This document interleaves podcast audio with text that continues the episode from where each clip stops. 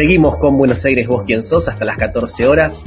Ahora nos metemos con el tema de la semana. No, mentira, el tema de la semana son muchos temas, pero este particularmente acaparó la agenda de distintos modos, de redes sociales naturalmente, y porque eh, el epicentro a priori, por eso las comillas, era Estados Unidos, un poco el racismo, estamos hablando en definitiva, y en ese momento se abren los debates sobre el racismo, qué mal, indignándonos con Estados Unidos y por casa cómo andamos. Esa es la gran pregunta que Ezequiel Parrilla va a empezar a responder entre el racismo y la Argentina y en particular en la ciudad de Buenos Aires. Te saludamos otra vez y te damos la bienvenida, Ezequiel. Todo eso y todo lo que estás diciendo está bien. Un poco para responder primero, el 25 de mayo en este, Minnesota, un policía en particular, pero había varios policías involucrados, asesinaron a George Floyd, que era un referente de, la comunidad negra. Además de eso, era reconocido porque había jugado al básquet y al fútbol americano. Este, entonces, eso hace que tenía conocidos, digamos, era una persona reconocida. Eso lo que hizo fue que, eh, y además, la, un dato clave es que la muerte o el asesinato está filmado, ¿no? Y eso es fundamental para entender lo que desata todo ese el asesinato. ¿Por, porque básicamente no es eh, el único eh, negro que muere este año en Estados Unidos, por ejemplo, ni en el, mucho menos en el mundo, ¿no? Pero sí hay un dato particular que es que está filmado y que es un referente. Eso desató eh, las protestas más grandes, por lo menos en Estados Unidos, desde hace muchísimo tiempo, desde la época de la muerte de Martin Luther King. No hay toque de queda en Estados Unidos y esta semana Donald Trump impuso el toque de queda en relación a estas protestas. Y este, lo que nosotros pensamos, o sea, ¿y qué es lo que desata? Bueno, desde acá todos nos ponemos la foto de, de Floyd y nos solidarizamos con la sociedad negra estadounidense, este, pensando que es una sociedad absolutamente racista, ¿no? que eh, matan negros y todo lo que sucede alrededor de eso, eh, pero a veces nos cuesta mirar al costado o mirar lo que sucede en nuestro país. Por eso hablamos con Sandra Chagas, que es afrodescendiente, así se define ella, afrodescendiente, afrocandombera y activista por los derechos humanos, eh, también activista del movimiento LGBT. Y este, bueno, para hablar un poco de los afrodescendientes, los negros, qué es ser negro en Argentina, qué eran antes y qué es ahora, cómo se puede derivar ese, ese significante, digamos, y también cuál es la relación con el Estado de lo negro, digamos, ¿no? Y bueno, un poco lo que hablábamos es ese la negritud en Argentina ha pasado a formar la gran masa poblacional que, salen de las villas, los asentamientos, los lugares más marginales de la sociedad. Eh, esta gran masa poblacional eh, vinieron en, determinada época de, ganancias y de prosperidad en la gran urbe ciudad. Fueron los negros, les negres, los nadies, ¿no? Aquellos mal llamados cabecitas negras, los descamisaditos, esas personas que no tenían nombre porque ya no eran esclavizados, pero que tampoco tenían derechos. Nosotros entendemos que el racismo es estructural, pero también es una estructura que está en lo institucional. Y cuando hablamos de lo institucional nos referimos a Em, estamentos del Estado como ser el Poder Judicial, el sistema de salud, el sistema educativo. Es, un Estado eh, construido sobre una base racista, colonialista, estructuralmente blanca, de una supremacía blanca inentendible. ¿Quién querría ser negro sabiendo que lo negro es sucio, bajo, que te va a tocar un día negro, que lo peor que te puede pasar es que cuando consigas un trabajo te tengan en negro. Todas esas cosas que tienen la connotación de lo negro es lo que no permite que nosotros tengamos una existencia sin racismo. Porque también entendamos, a mayor colorismo en la piel de negritud, peor son las oportunidades que uno puede llegar a tener o una en la vida. El racismo es algo que está enquistado en la sociedad y en, el, en, la, en, la, en el imaginario, pero no es una imaginación. El racismo es real y lo, y lo vivimos las comunidades negras, pero también lo viven las comunidades indígenas, que también son los mal llamados negros de la Argentina. Al indigenismo también les dicen los negros. Entonces hay una connotación despectiva, peyorativa, excluyente de lo negro. Y en ese sentido, las fuerzas de seguridad tienen un rol eh, primordial. En 1996 hubo un incidente, José Delfina Costa Martínez, eh, tratando de ayudar a dos afrobrasileños saliendo de un lugar donde habían estado compartiendo la noche eh, de cultura afro. Al salir este, en defensa de esas dos personas, a los tres se los llevan presos, pero José sale asesinado a golpes y patadas por la policía. Entonces, cuando hablamos de racismo, hace 24 años que Ángela Costa Martínez viene pidiendo justicia para José. Es así como eh, este pasado marzo llega a la Corte Interamericana de Derechos Humanos, eh, eso se elevó, hubo una audiencia pública y el Estado argentino asumió su responsabilidad por la muerte del activista afrodescendiente José Delfín Acosta Martínez. El racismo no es una sensación, es un hecho que se cobra vidas. Entendemos, por ejemplo, que hace poco a un joven lo patearon entre varios, Fernando Báez, y le gritaban, negro de mierda. Esas cosas pasan, lamentablemente. Por eso entendemos que una campaña muy fuerte contra el racismo debería haber en todas partes del mundo, porque evidentemente todavía no se entendió que, que el racismo es un flagelo que nos atraviesa y que no podemos eh, nosotros solos salir de él, sino que es un algo que la sociedad en su conjunto tiene que entenderlo.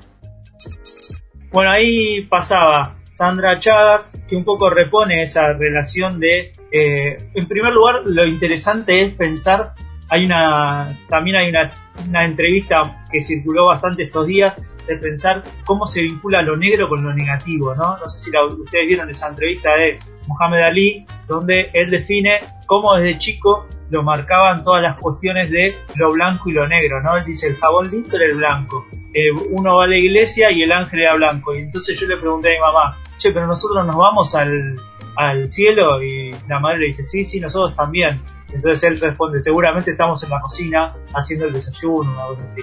Este, pero cómo va pensando ¿no? en, la, sociedad actual, hoy en día, en tiempos del coronavirus, si no recibimos una ayuda social, probablemente sea porque tenemos un trabajo en negro, no porque estamos este, fuera del mercado laboral o de otro, otro tipo de, afirmación. Hay un comentario que a mí siempre me puso eh, un poco nerviosa, me, decir, me pone loca, que es esto de eh, es un negro de mierda y cuando ves y dice, para, eh, ¿a qué te refieres? No, no, pero negro de alma, tipo peor, ¿no? Claro, es que oscurece, ¿no? Y hablando de oscurecer y aclarar, todo está vinculado con lo negro, lo blanco, ¿no? Me parece que está, está claro que, que en, el, en el lenguaje, eh, en Argentina, efectivamente somos tan racistas como lo negamos. Sí, y me parece que a veces mm, negamos nuestro propio racismo porque lo vemos como solapado por otro tipo de afirmación o otro tipo de palabra o inclusive lo catalogamos como otro tipo de... No, te estoy discriminando, pero no desde el racismo. Ah, listo, genial.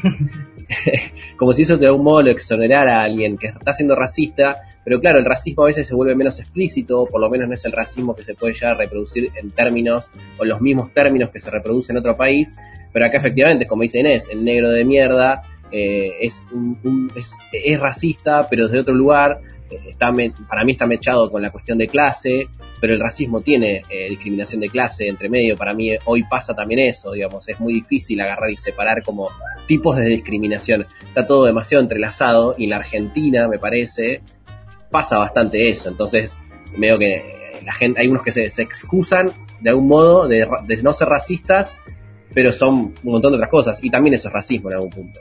Es que también resulta más fácil visualizar el racismo cuando vos no sos parte de él, ¿no? Entonces digo, es mucho más fácil eh, marcar el racismo en Estados Unidos y no hacernos cargo de que acaban de reprimir en el Chaco gritándole indio de mierda, eh, portador de coronavirus, no me acuerdo qué, pero digo, ese tipo de bestialidades que se les gritan, es como más fácil visualizar, además es más fácil visualizar el racismo cuando el otro es negro tipo afroamericano y no nos es tan fácil a nosotros como argentinos cuando el otro es un negro indio, digamos. También hay algo ahí que anda dando vuelta de sentirnos parte, es como el machismo de alguna manera.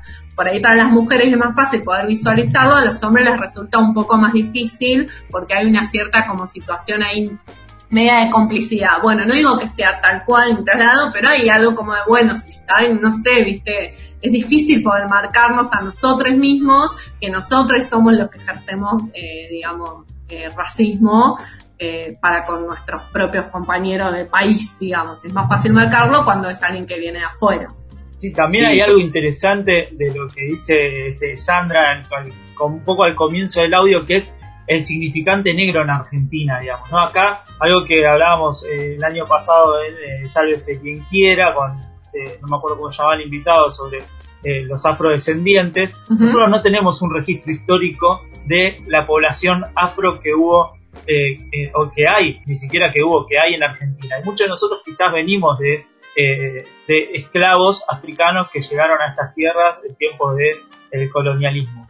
Pero el significante negro, acá hay algo que ella describe muy bien, que es que miró a los barrios populares, ¿no? Esto que estamos diciendo. Entonces, nosotros cuando hablamos de negro, no estamos hablando de un negro de piel, entonces no nos sentimos racistas. Porque, el, porque me parece que el componente raza, racista en Estados Unidos es que el, Floyd es absolutamente negro de piel, lo digamos. Y eso es lo que a nosotros nos parece como qué racistas que son. Están mandando a alguien porque tiene piel distinta a la mía. Y acá eso viró a que negro es el que vive en un barrio popular, el que quizá está cartoneando, el que hace algo que está un poco corrido en los márgenes de la ley, no sé, un montón de otras cosas que no tienen que ver con este su, su, su fisonomía, digamos, ¿no? Está más ligado a lo que dice Inés. También me parece que claramente en Estados Unidos vos tenés una política de Estado racista con un Trump eh, sacando a los militares a reprimir las protestas y, y aparte justificando a los policías que mataron a, esta persona en este caso.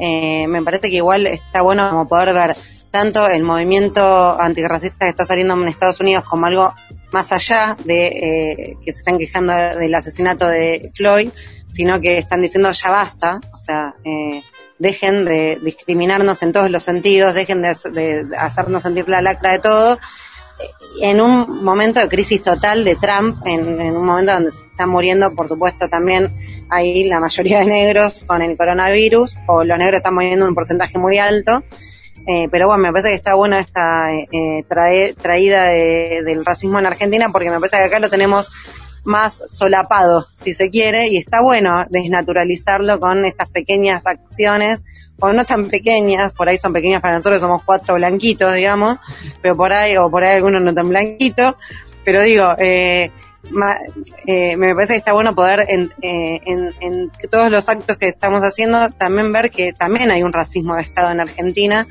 pero por ahí no es tan burdo como el que está ahora. Eh, eh, haciendo bandera Trump, ¿no es cierto?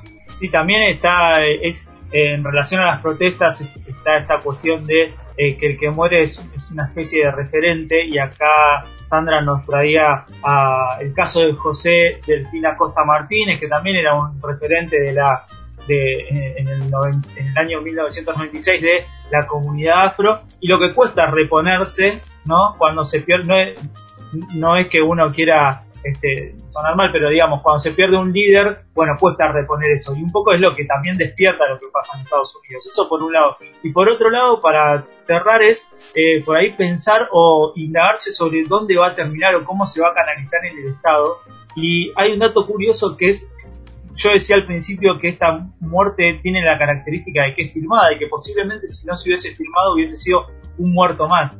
Y no sé si saben, pero los grandes avances este, de la comunidad negra en Estados Unidos, una, una protesta que fue como centro en el 64 o en el 63 para esos grandes avances, es una foto donde una persona blanca tiraba ácido en una pileta donde había negros.